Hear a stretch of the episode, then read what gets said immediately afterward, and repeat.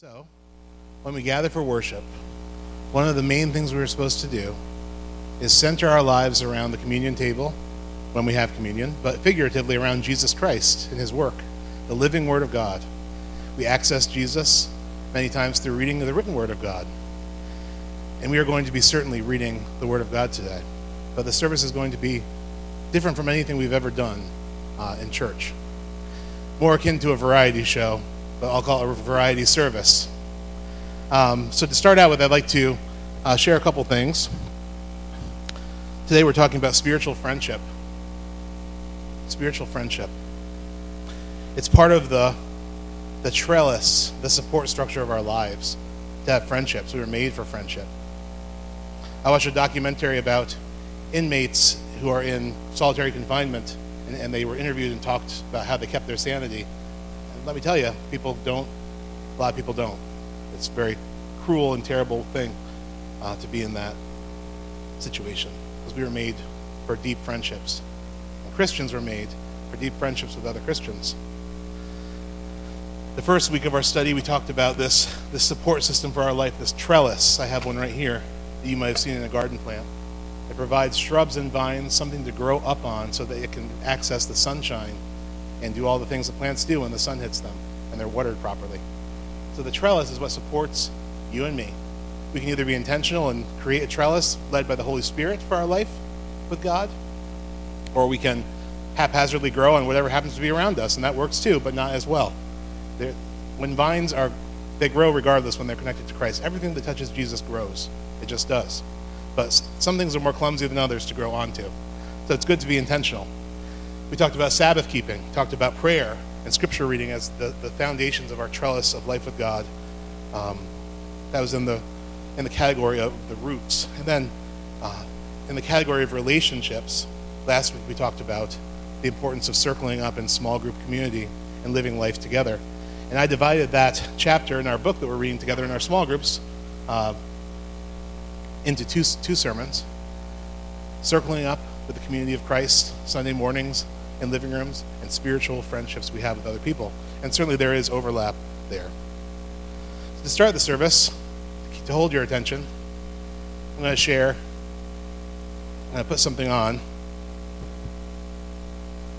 What does it say? It says Firewalker. Because I am Pastor Nathan the Firewalker. I'm not culturally appropriating, not intentionally. But in September, I walked across a bed of coals in bare feet. Now I'm a firewalker with my best friend and his wife. And it was a really wonderful experience. That's something I'll talk about a little bit later. I didn't burn my feet off, in case you're wondering. The Word of God in Ecclesiastes 4 9 to 12 it says, a verse that you always hear in weddings, and so you always think to yourself, marriage. It's not about only marriage. That's a very small view of this verse.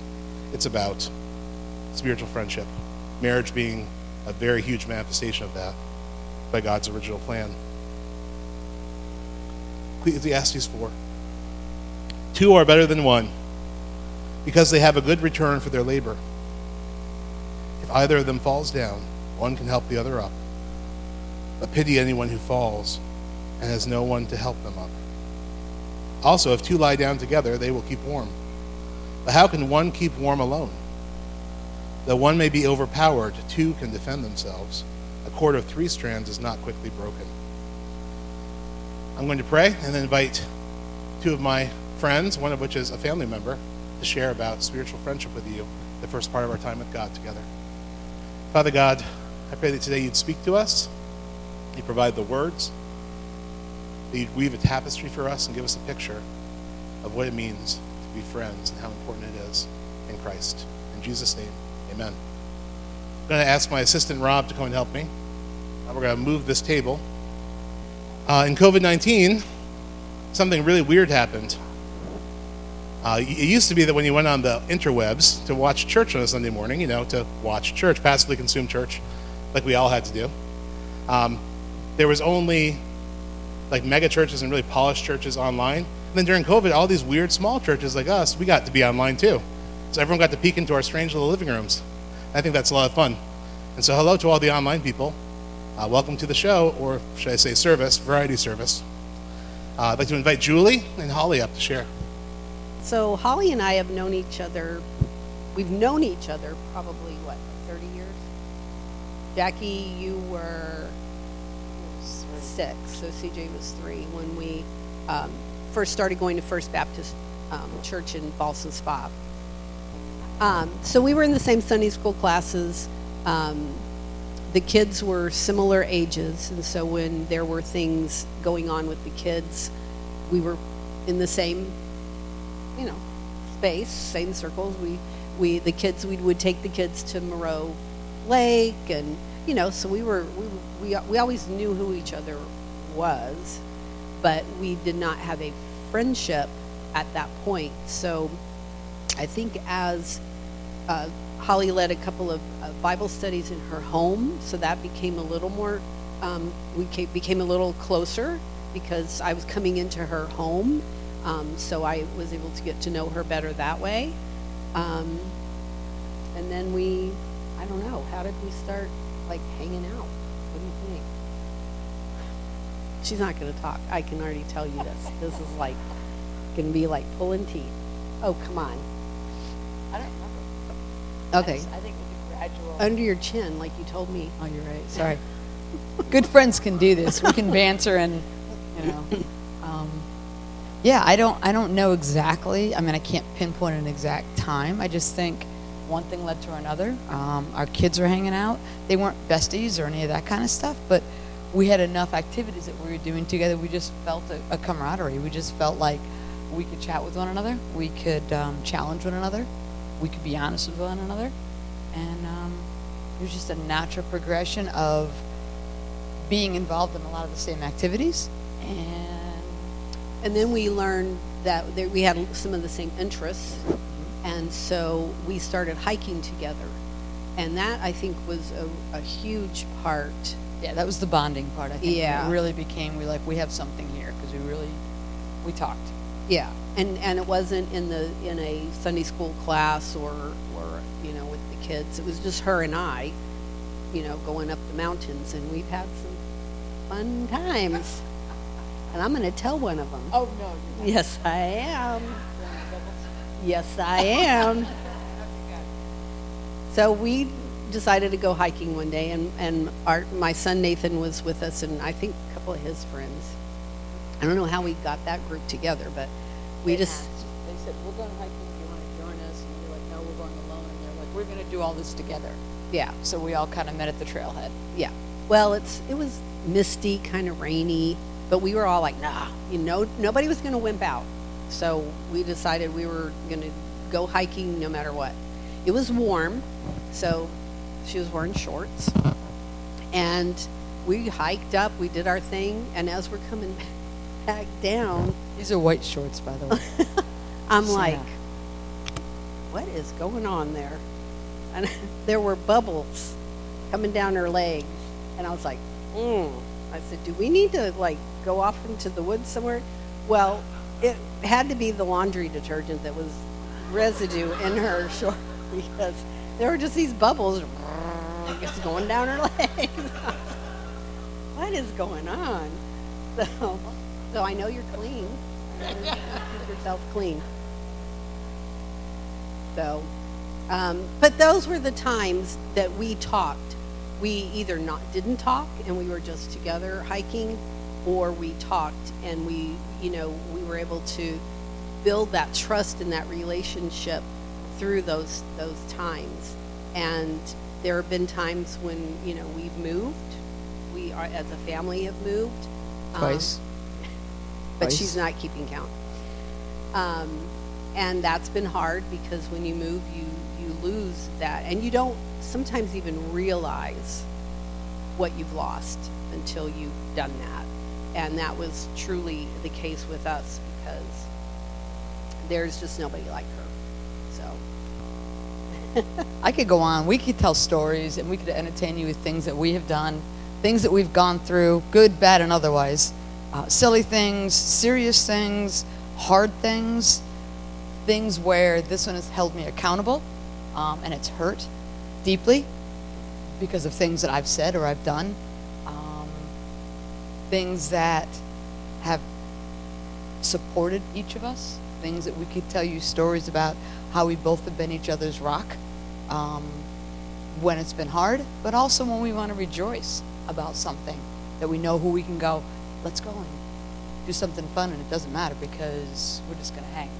Um, I think one of the things about spiritual friendships, and we talked about this the other day together, is we were like, what are we going to talk about? It's like, I, I don't know. um, is our friendship was based continues to be based on our relationship in Jesus. And it's not that we couldn't have a friendship otherwise, but the depth of our friendship, because Julie is not, we have common interests, absolutely. But there are other things that she does that I have absolutely no interest in even wanting to read about. And I'm certain there are things that I do that she's like, really? And that's that's fine. That's cool. But there's a, Science fiction.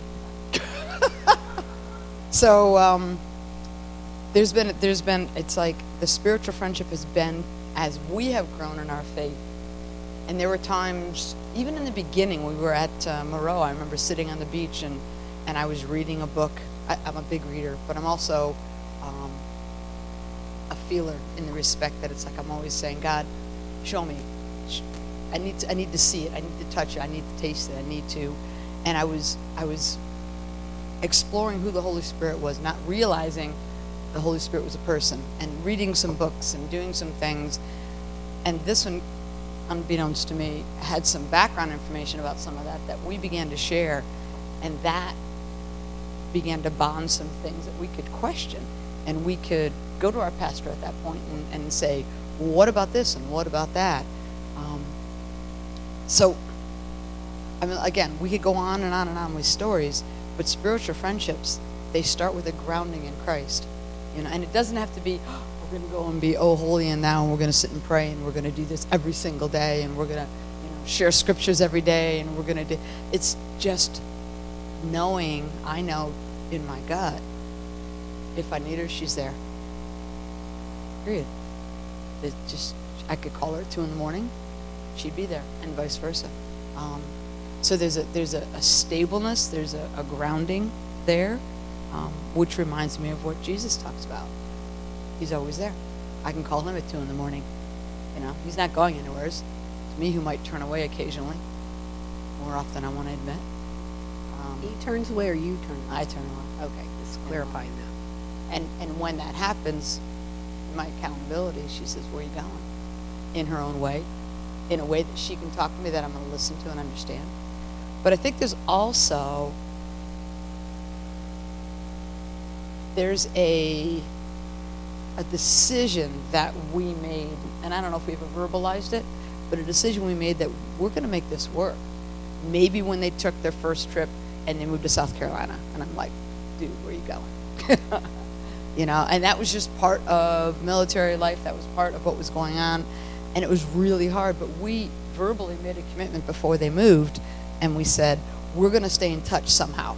And and it wasn't as easy as it is today. Okay, the social media, all that stuff, and it it was there, but it wasn't nearly as prevalent.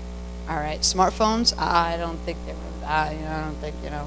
Um, I think maybe we had phones that like you could pull the little antenna and you can go outside and talk, kind of thing. I don't know, dating myself. Um, but we made a commitment, and spiritual friendships go through rocky times and they go through hard times. And when you're having someone hold you accountable, you might get really angry at the person and go, "How dare you do that?" Yet, or wait, wait, wait, no, I'm going to deny that I didn't do that. Um, yet there's a there's a, a commitment of saying, I'm going to make this work and I'm not going to quit. I won't quit this person. And I know she's not going to quit me. And you have to make that decision. And are there sacrifices that happen? Absolutely. You know, we made a commitment, again, not verbally, um, years ago, years and years ago, to have coffee once a week. We do, still. Except for when she's down visiting in Texas or I'm on vacation or the snow Yeah, is very three rare feet that high. we we miss that. We just We don't miss it. It's just something that's just part of our. And do we chat about spiritual things? Sometimes. Sometimes we just talk about the dogs. Yeah. Sometimes we talk about the kids.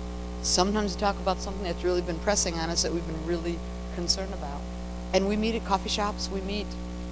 We walk in the park sometimes. It just depends on what, what our. Right. But friendships take work. Friendships take where you want to make the sacrifice to say this person is going to be there. You know. Um, Right. And I think that that level of spirituality, you know, of course, it, it, it Jesus is that foundation for us, and the relationship with Him. You know, our relationship is a reflection of what our relationship with Christ is, um, because we have to spend that time. We have to have those struggles. We have to have those those times when, when we're really having a great time together, uh, or when we're not having a great time together. So the mirror is for us is very apparent in our relationship with Christ and, and our relationship with each other. Please. Thank you so much. You leave it on, please. So far, so good, everybody. But the sh- the uh, the variety service must go on.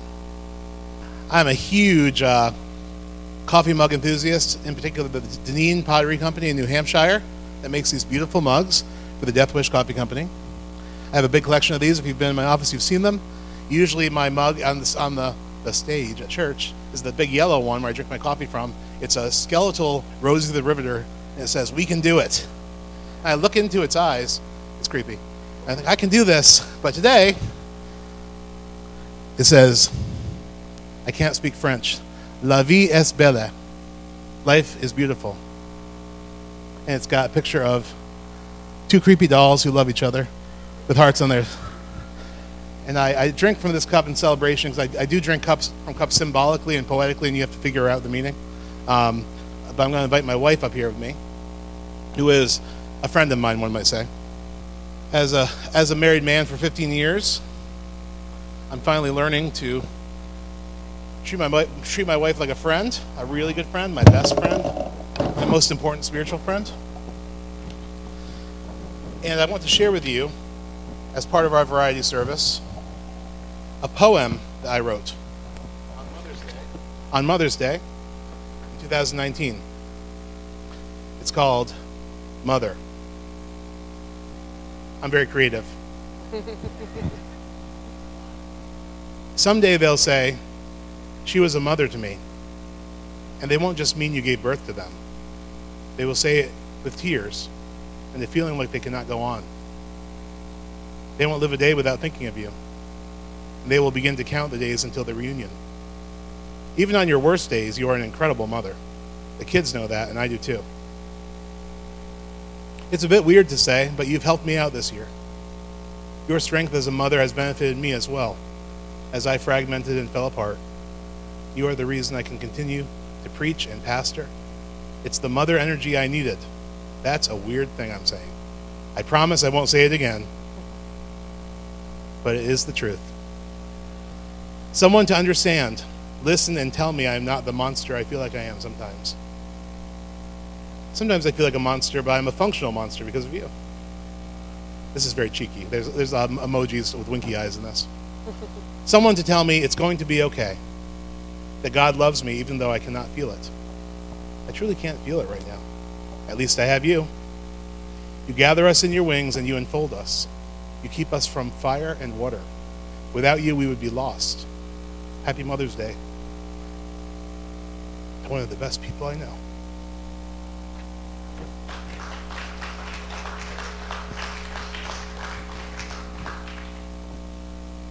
Told you it was going to be messy. I wanted Jacque up here because Jacque Jacque contains wisdom, lots of wisdom. Because most often when I cannot feel Christ and I'm falling apart in my life over various things that happen to me, like death and destruction and sickness and sin and pain that we all go through, I, I cry out to Christ in prayer and I can't feel His presence. And when I open up to my best spiritual friend, I realize that I'm seeing the face of Christ in her eyes because she convinces me that I am beloved of God. And if she can love me, then God can love me. She can help me or forgive me, support me. God can. And then, it's, then all of a sudden, there I am back with God. You know, amazing kind of thing about marriage in Christ. And she is my best friend. You know, sometimes when I've looked, been downcast and couldn't raise my head for sadness or shame or hurt, I've seen, I've seen Christ in her. This is not your typical, like, 10 part series on how to be a good friend, biblically speaking. Like, a, we're, we're small and scrappy here. Friendships fall into multiple categories. One of my greatest spiritual friends was my spiritual mentor, uh, Bo Sanders, who I came to Christ underneath his ministry. Some of you are here from those days. He was the pastor of this church. I came to Christ in 2001. I happened to be brought by a friend of a friend to a service here at New Life. He shared, and I encountered the Holy Spirit. And I went forward to be prayed for, and there was no altar call. It was just an awkward, crying person.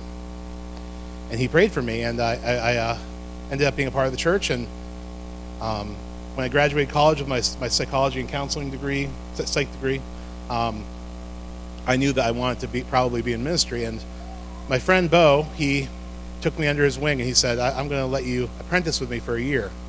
I'm going to just take you everywhere I go and uh, do life with you. He taught me to fly fish. He taught me how to sit in a sports bar and, bar and watch soccer. He taught me, he taught me lots of manly things. He taught me how to canoe and to camp. Uh, he taught me how to know the grace and love of God, which is something I try to pass along to people. Um, he's still a mentor in my life, but he is a, he is a dear friend. We text every week. We talk on the phone. Um, I love him so much, and uh, that's an important category. The mentor, someone that takes you with them, probably at an inconvenience to them, you know, in some way, takes you with them to their youth group when they're leading youth group, like he was, when he writes his sermons, when he um, comes up with worship service ideas. They're crazy and wants your help to do it, right? Um, he said, every time I look at the Taco Bell in, in Wilton, I think about Bo because we go there when I was late teen, early 20, and talk and eat tacos. It's pretty great. Um, I saw his strengths, I saw his weaknesses, and I loved him deeply. And seeing both his strengths and weaknesses, that, that the reason I saw those because he let me see them. He let everyone see them. And that is why he was a good spiritual friend to me. That's an important category. Well, and he didn't necessarily make extra events that they did, or extra, he just brought Nathan alongside in what he was already doing. And so, if you are feeling called to mentor, you're in a place in your life where you feel like that's kind of the next step that you are ready to pour into somebody else, it doesn't have to be a huge commitment of time or something extra that you add to your plate. You just bring them alongside to what you're already doing. Amen. I remember uh, when Bo invited me to come on the mission trip to Bosnia with Connie Patty and, and Bo's wife, Christy, CJ. And uh, it's fun to be friends all these years, Connie. I was, like, I was a kid. That's really awesome. Um, he let me have a little office space in the old office in the old church building that we were renting. And it was at the top of a staircase. It was less than the size of a desk. And if I moved my chair an inch too far back, I'd fall down the stairs. but I was volunteering and having fun. It wasn't a job, it was a passion for me. I was working two other jobs. Um, and he, he ended up mentoring me for two years. Wow. Inestimable. Another category of friendship. You know, and you heard about it this morning accountability and fun let's face it, the religious spirit that is always attacking Christ's church and saps the fun out of everything we do and it makes us feel miserable and hate ourselves um, also makes us feel miserable about scripture reading, prayer, or even the idea of like be, having a spiritual friend. It's another task we have to do. It's going to be, we have to like read these certain verses and pray these certain prayers and do this magic ritual to make it worthy in God's sight. But that's not the case. accountability and fun can go together. Um, and my friend Aaron, my fellow firewalker, Aaron Kunzman, who used to be a teaching pastor here and started out as an engineer and ended up being a pastor. He's now pastoring in Ballston Spa. I meet with him every Thursday. Um, we take turns at either person's facility. We talk. Then we walk across fires, which was Aaron's dream from the time he was a small child and saw on the National Geographic Channel people walking over fires. So yes, it must be cultural appropriation. I'm sorry to everyone I've offended. Um, but we're both firewalkers now, and Bonnie Kunzman is also a firewalker. Uh, that was a fun time. I'll let you try to guess which Sunday I preached less than 10 hours after I walked over a fire. Because we got back at 2 in the morning. Because it was in, it was far away.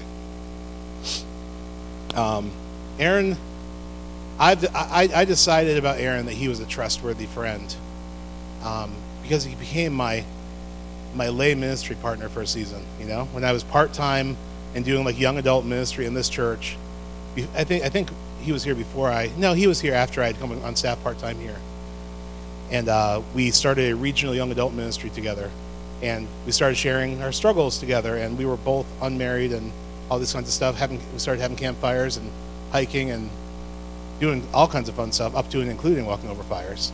And uh, I shared with him, there's nothing about my life that is a secret from Aaron. When I die, I will die without secrets because Aaron keeps them for me. You know what I'm saying? Living with secrets is, is, kill, is a killer, your spiritual life. But if you walk in the light as he is in the light, you will have fellowship with one another, and the blood of Jesus will cleanse you from your sins. We're supposed to live life in, in the light, in the presence of at least one person. So we die without secrets, we live without secrets, we spare ourselves from ulcers and the pain of keeping secrets, and many other things that are hurting us today in this world we live in. I have my, my friend Nate. He's my narcissist friend, meaning I'm the narcissist because we both have the same name, so he's my friend. Nathan Charles is pastor of Hope Church in Ballston Spa, and I love this guy. You'd love him too. I've sent people over to him before. He's someone I can talk to. He's someone that meets me to work out, helps me with my health, and, and he helps me with my spiritual health. And I can talk to him about things. He doesn't judge me, and he shares with me, and I share with him. Praise God for that. I didn't give. I didn't ask for permission from anybody to share their names publicly on the internet. I'm not going to share all the names either. I have a list of names on here, the size of the church directory. But but Nate is a great friend, and I just have so many incredible friends. Um, all of them, I think, are connected to this church and have developed into personal friendships. And uh, it's an amazing thing to do life with these friends each week in many different ways. Because this truly, this church is um, our our mission and vision is we are to be a close knit family of God together with Jesus at the head. Pastor is not the sole proprietor of this thing; it's Christ, and we all plug into the head who is Christ, and each part does its work, and we become friends. And ministry is a great time to become friends. If you ask me about COVID nineteen, let's let's just shout out some buzzwords. I say COVID nineteen, you say? Oh, bummer. Lots of bummer stuff. Double masking, triple masking, whatever, I don't know. Whatever they talked about in the news. Board games. When I think about COVID 19, I think about two things. That time I preached in my iPhone while I had COVID from the basement. from the basement of our old house. That's three things, okay. Um, selling and buying a house during COVID, miraculously, an amazing turn of events. And third, one of my one of my great uh, blessings is my my spiritual friendship and my personal friendship with Rob, who was playing guitar today, uh, who I love, and I love Rob because he was my entire church family during COVID. Because Rob is an expert video man. He knows how to do stuff. He's the reason we can do this. And he helped us jerry rig a thing together because you couldn't buy anything because everything was sold out and they were scalping people and selling technology for triple, quadruple the price. And Rob helped us figure it out. And he came each week and like filmed me, the narcissist, preaching each week and leading worship too. And we just became good friends. And I have so much fun with Rob, and I love Rob, and we have talked about everything. And um, Our love, love of music is a huge thing that we love to talk about. But it's really fun to have friends like that. It's really important too. Well, and I think you made a good point of, um, you know, sometimes those friendships come through ministering together. And so even something like the Great Fall giveaway that we just had, we had um, people come and help set up. And I was able to have conversations with people that I haven't had conversations with at church before because we were in the same space, we were in the same room setting up clothing, we were there ministering together for for a, a similar purpose, and so um, sometimes it's just a matter of figuring out where God wants you to be in ministry, and you know those friendships can come out of that as well. That's a great point. This is why she's up here, guys. Just need to crack it open and let it out. Obviously, you know, Jacque's my marriage friend. Every every spouse, by God's design, should be your friend. You know, it doesn't mean that it's perfect. So it can get ugly. It can get really ugly in marriage sometimes. It can get ugly when one person's suffering and struggling, for instance, with a death um, in the family, or or a, a sickness or an illness, caretaking. Um, it's not the only way to, to experience it is to, to, to love like Jesus did in the context of marriage, which means self sacrifice, giving your life for the other person every day to the best of your ability, and being held accountable to not become a monster. not, she, she would never be a monster, though. Um, but it's, it's amazing to have a friend like Jacque. I've already read the poem. There was a day last year, I was at a. Uh, conference at Pine Knolls. It was a pastor conference for our district. And um, the day before, my 30 year old cousin died. Um, it was very tragic, very unexpected. And um, I went to the conference, I got through the conference and went home. And I made a, a spiritual friend when my, when my 11 uh, year old daughter, Olivia, said, Hey, Daddy, I'm sorry about your cousin. And I just I, I almost blacked out. I was so crying so hard, and she just hugged me. She held me there. It's amazing how your kids can be your friends. Just, just a question. And I just fell apart. And I, I, I still carry that with me to this day. Many of you do too, going into Christmas. All my friends, well, I'm not going to go into it, but it's just a lot of grief around this, this season for people. We got to pray for each other. Uh, thank you, Olivia, for being a good spiritual friend to me. All of my kids have become spiritual friends to me. I love to talk to them about God and re- read the Bible with them if they want to, or ride mountain bikes if they want to, or and I like to get hugs from the little five-year-old, and they always make me feel really good. I meet with um, some very close friends for prayer on Wednesdays. Linda is a, is a very close friend, you know, Mike and Mel, uh, Lynn. We meet for prayer generally, and, and um, it's just it's awesome to have have have you guys as friends, my closest friends, uh, in this in this place, and um, so thankful for that. And here's one you might you might expect to hear about in church. Jesus is my friend. Jesus is my friend because Jesus is a friend of sinners. Matthew 11, 19. He didn't call himself that. He was accused of that. But it was true. That was one of the things they said about him that was true. He was a friend of sinners. He came to seek and save the lost. So that's why Jesus is my friend, because I'm that guy. Right? I'm fall apart guy sometimes. John 15, 13. Jesus laid down his life for his friends.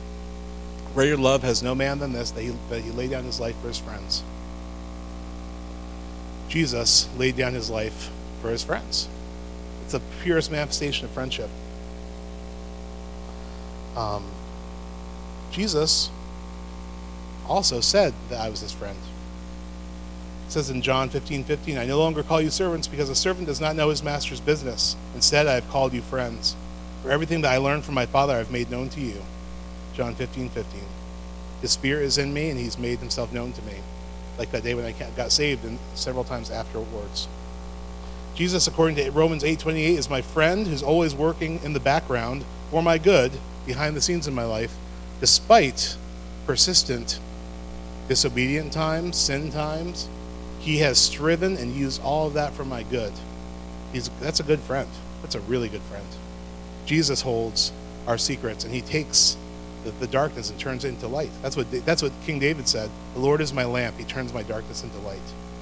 Um, that's that's that's that was King David's experience after a long-term adulterous uh, relationship that ended in him murdering the husband of the person that he um, had committed adultery with. And he was disconnected from God, and his bones were wasting away in him. And he, that's what he said. He wrote all this poetry in the, in the Psalms, but he ended by saying, "The Lord is my lamp; He turned my darkness into light." That's a good friend. You will come to know Jesus, especially when you come to know the flesh and blood people who call him Lord. You will find his face and his words hidden in the face and mouths of your friends. Church. It's so important to have Christians in these categories of friendship, mentorship, um, accountability, especially, um, and the closest relationships that you have. Because if your goal is, if you're a Christian, presumably your goal is to be conformed to the image of Christ over time. It's developmental. Um, you need to have um, people that have that same goal. Otherwise, you're not going to get towards that goal as quickly or as easily. God will still u- work in your life, but you can certainly lose that. You can get, you can lose the plot pretty quickly. It's pretty important to have those people as your main friends. But non-Christian friends are great too. I love my non-Christian friends. They're, they're, we have a blast. We talk about Jesus. We talk about. I listen to their con- concerns and uh, disagreements, and we respect each other and have a great time. But you know, we don't have the same goal overarching goal. So, you know, Well, and sometimes those friendships can be the person that you're not expecting. The person that I have been mentored by for seven years now was not someone that I knew very well. I just knew her through a Bible study that I was a part of. And um, it wasn't even like we hung out outside of the Bible study, but I was just praying because I wanted someone in my life that would disciple me, especially in the area of prayer. And God just kind of shone a light on her because, or shined a light on her, however you say it, um, because she, I saw her as an amazing prayer warrior. And so I just walked up to her and I said, Hey, this is what I see in you. This is where I would like to grow. Would you be willing to meet with me and talk about that? And we've been meeting monthly for like seven years now. And so, you know, sometimes when you're feeling like you don't have any friends or you have no one to look for, you have no prospects in that way, just pray and God will show you. And it might be the person that you least expect. I feel like I'm on the 700 Club too. You ever see that old show on the 80s? Send us your seed tithe, and we'll, send, we'll be blessed. Isn't that right, but honey? Isn't that right? hair needs to be bigger though. It needs to be much, much bigger. It needs to be sweatier and scarier. Um, that was nice. We are when we do when people commit to doing life with us in short-term small groups or long-term small groups, those people just become by default close spiritual friends. And some and those friendships, some of them are, are like acquaintance, like we like you, you like us, we talk. But some of them go much much deeper, and you end up going on vacation with them multiple times, uh, like we have with, with with the Rowerts and other families in the church, um, camping, vacations, um, and you and you you get the, to see the blessing of your kids growing up in the context of a community of people. Because faith is caught, not taught with kids. It's also often caught, not taught with adults. Being in these friendships is the most life giving thing you can have.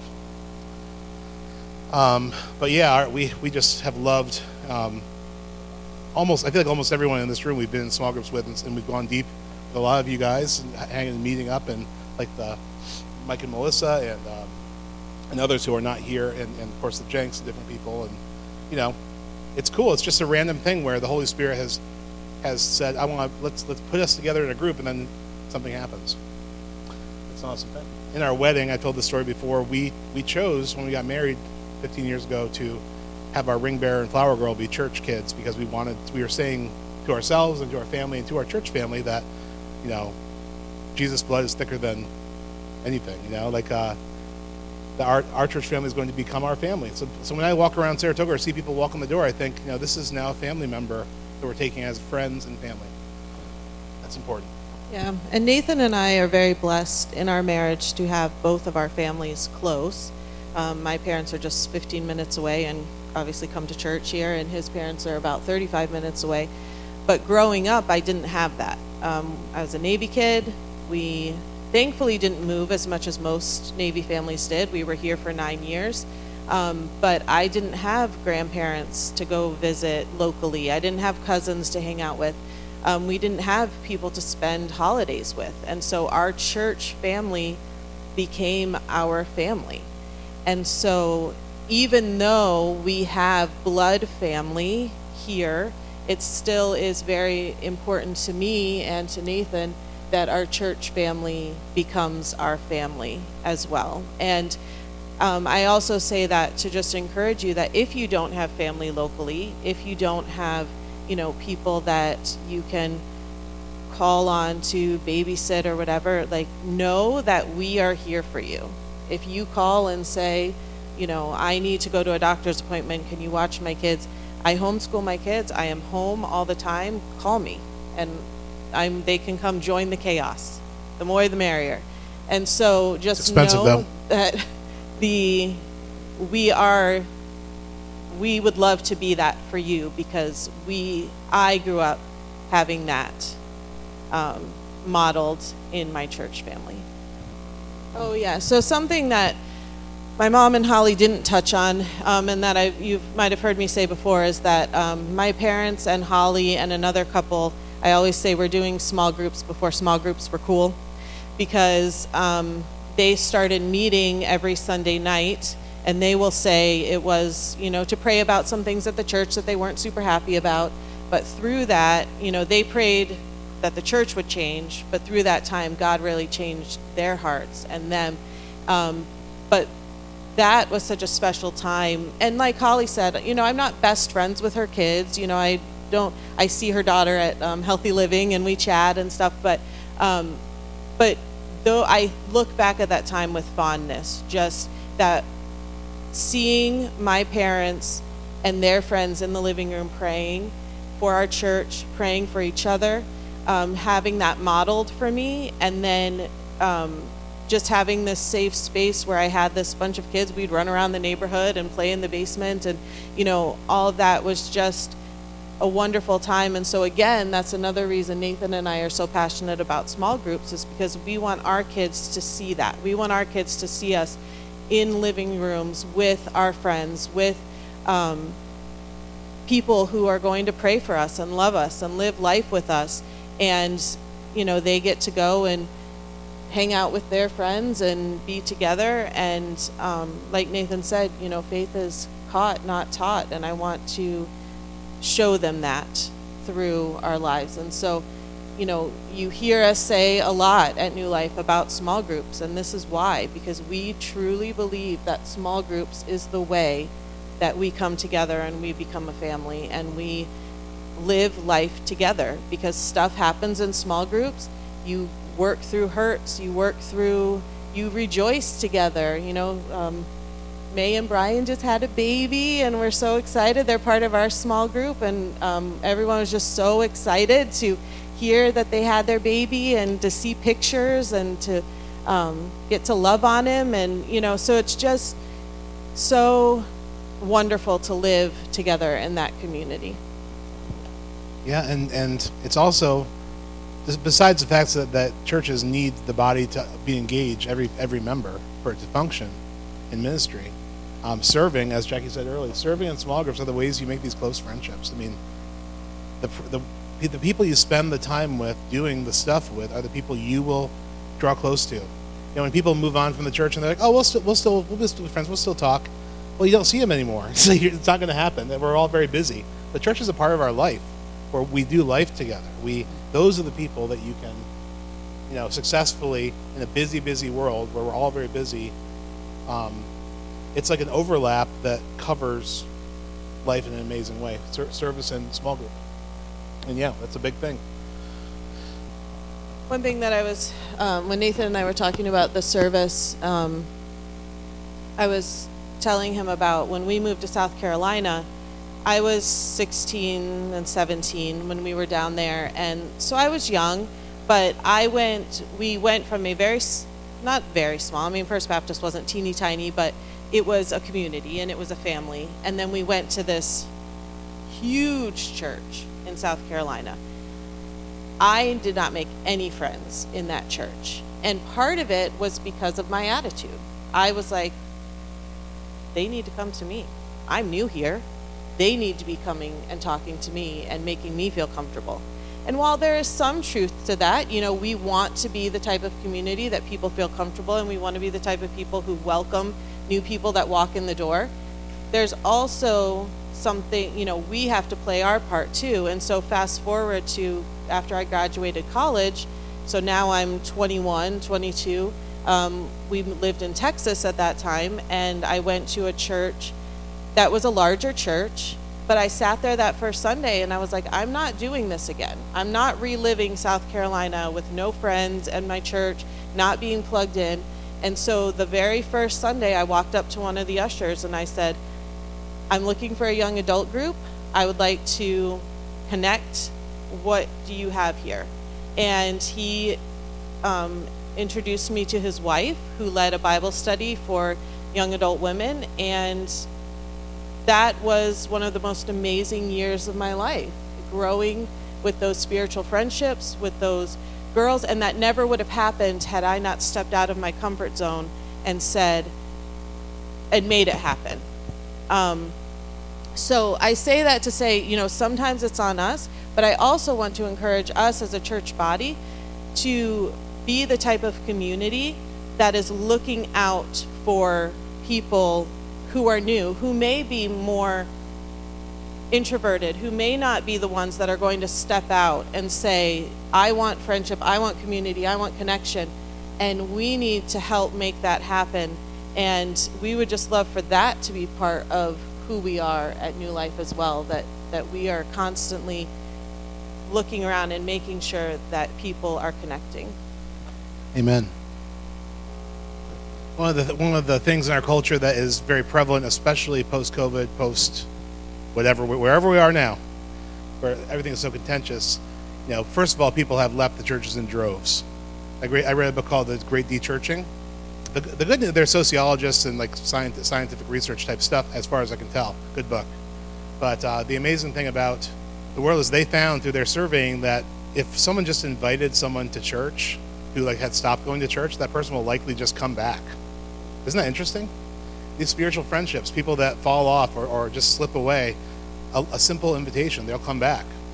Um, it, it's a it's a primal need that we all have to be in community together in Christ, and the, and um, a lot of times in churches it, it can be like the world is, um, like a, like with like, same with same. We all believe the same things about everything, not just about Christianity, but about everything. And that's just not the reality of life. The reality is that beautiful, lovely Christians of every type you can imagine, every every um, differing view you can imagine, come together in the name of Jesus. It's Jesus that unites them. And so, um, in, in a world that's fractured, we don't want to join that trend of fracturing people apart from each other over secondary issues, but to be united in Christ. For, for one, um, if you surround people, surround yourself with people that think about the world exactly like you do, you'll never be challenged to grow and you will be fortified in your positions and you will be you'll lose humility it's really important to be in conversation with people that are different from you in many ways um, across age across ability and disability across um, ethnicities ac- across uh, any kind of barrier that you can imagine uh, we, we need to be able to have unity because jesus prayed in john 17 he said father my prayer is that they would be one as you and i are one so that the world can know that you sent me. And unity is pretty cheap when it's just a bunch of people that think the same thing gathering together. You know, that's how the world does it. But let's not be let's not degrade ourselves that way, right? To to to become that kind of tribal tribalism. Um, I like what Jacque said. Our likeness is Christ, but we are not cookie cutters of one another. That's good. So we have we have an amazing theology of, of the Bible, and, and uh, you can read it on our website it's re, in, in the CMA, our denomination, it is all the basics, you know, the but it doesn't like talk, it doesn't demand that you agree on all secondary issues. And so we, it's a big, it's a bigger tent. It's a good thing. It's a healthy thing. We learn from each other. We think better, we become better independent thinkers, we have better spiritual health, um, we stave off pride and Pharisaism, and we come together. The, the world, the world is just becoming a place like the Bible says, where people bite and devour one another. And Paul says, "You are biting and devouring one another. Be careful, or you'll be destroyed." Right? That's a paraphrase. It may not be correct, but there you go. Ad libbing, variety show. We want to be part of a church of relationships that go beyond those boundaries that the world sets. Um, friendship with people who are different from us in unity. And different doesn't have to mean, you know, I think in this day and age, automatically we think difference as like political differences or, you know, some ideas of the Bible. That could mean where stage in life, you know, like like Nathan said, you know, some of his most encouraging people in his life are people who have raised their kids already and who are in a stage of life where they can look back on that time and say, you know, this is this is how life was then. We understand and now speaking from a place of wisdom into into our lives. And so, you know, it doesn't even just have to be your beliefs. It could be, you know, where you're at and think about, you know, if you are at a place in your life where you aren't in the trenches, so to say, of raising young kids and all of that, like, you know, pray about how God could use you to speak into other people's lives because we need that wisdom. With four kids, you know, 12 and under, like, there's a lot that goes on and a lot that we don't know and we don't know how to do. And so to hear from people that have gone through it is just such a blessing. Amen. So to close uh, this time together, the phrase "kid gloves." Have you heard that phrase before? Yeah, dictionary says I looked up this morning. To handle or treat something with kid gloves is to do so with special consideration or in a tactful manner, often due to a perceived sensitivity. This poem that I wrote a couple years ago is called "Kid Gloves," and you're going to have to let your brain stretch a little bit to understand what it's saying. People are the context of their ideas, like literally. Their ideas are in their skulls, hemmed in by warm human flesh. If you want the nut inside it, you have to crack it.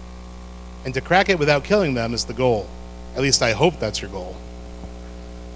Actually, it's best to create the conditions for them to open up instead, like when fruit is past ripe. Sometimes people just need to bust out, and they need empathic friends to help, to hold their hand, to reassure them no, you're not a monster. You make perfect sense to me. Remember that if you press too hard, like a Brazil nut, there will be little pieces everywhere of shell and meat that you'll have to pick at with that weird little nut tool that no one uses. It looks like Mr. Scrapey from your childhood dentist office. Be careful, and please wear kid gloves. If you are loving, patient, and kind, you can get to the meat. You can help put them back together. You can succeed where Humpty Dumpty's friends failed. That is the power of love. I'm going to invite the worship team forward to share a closing song. Let's sing together.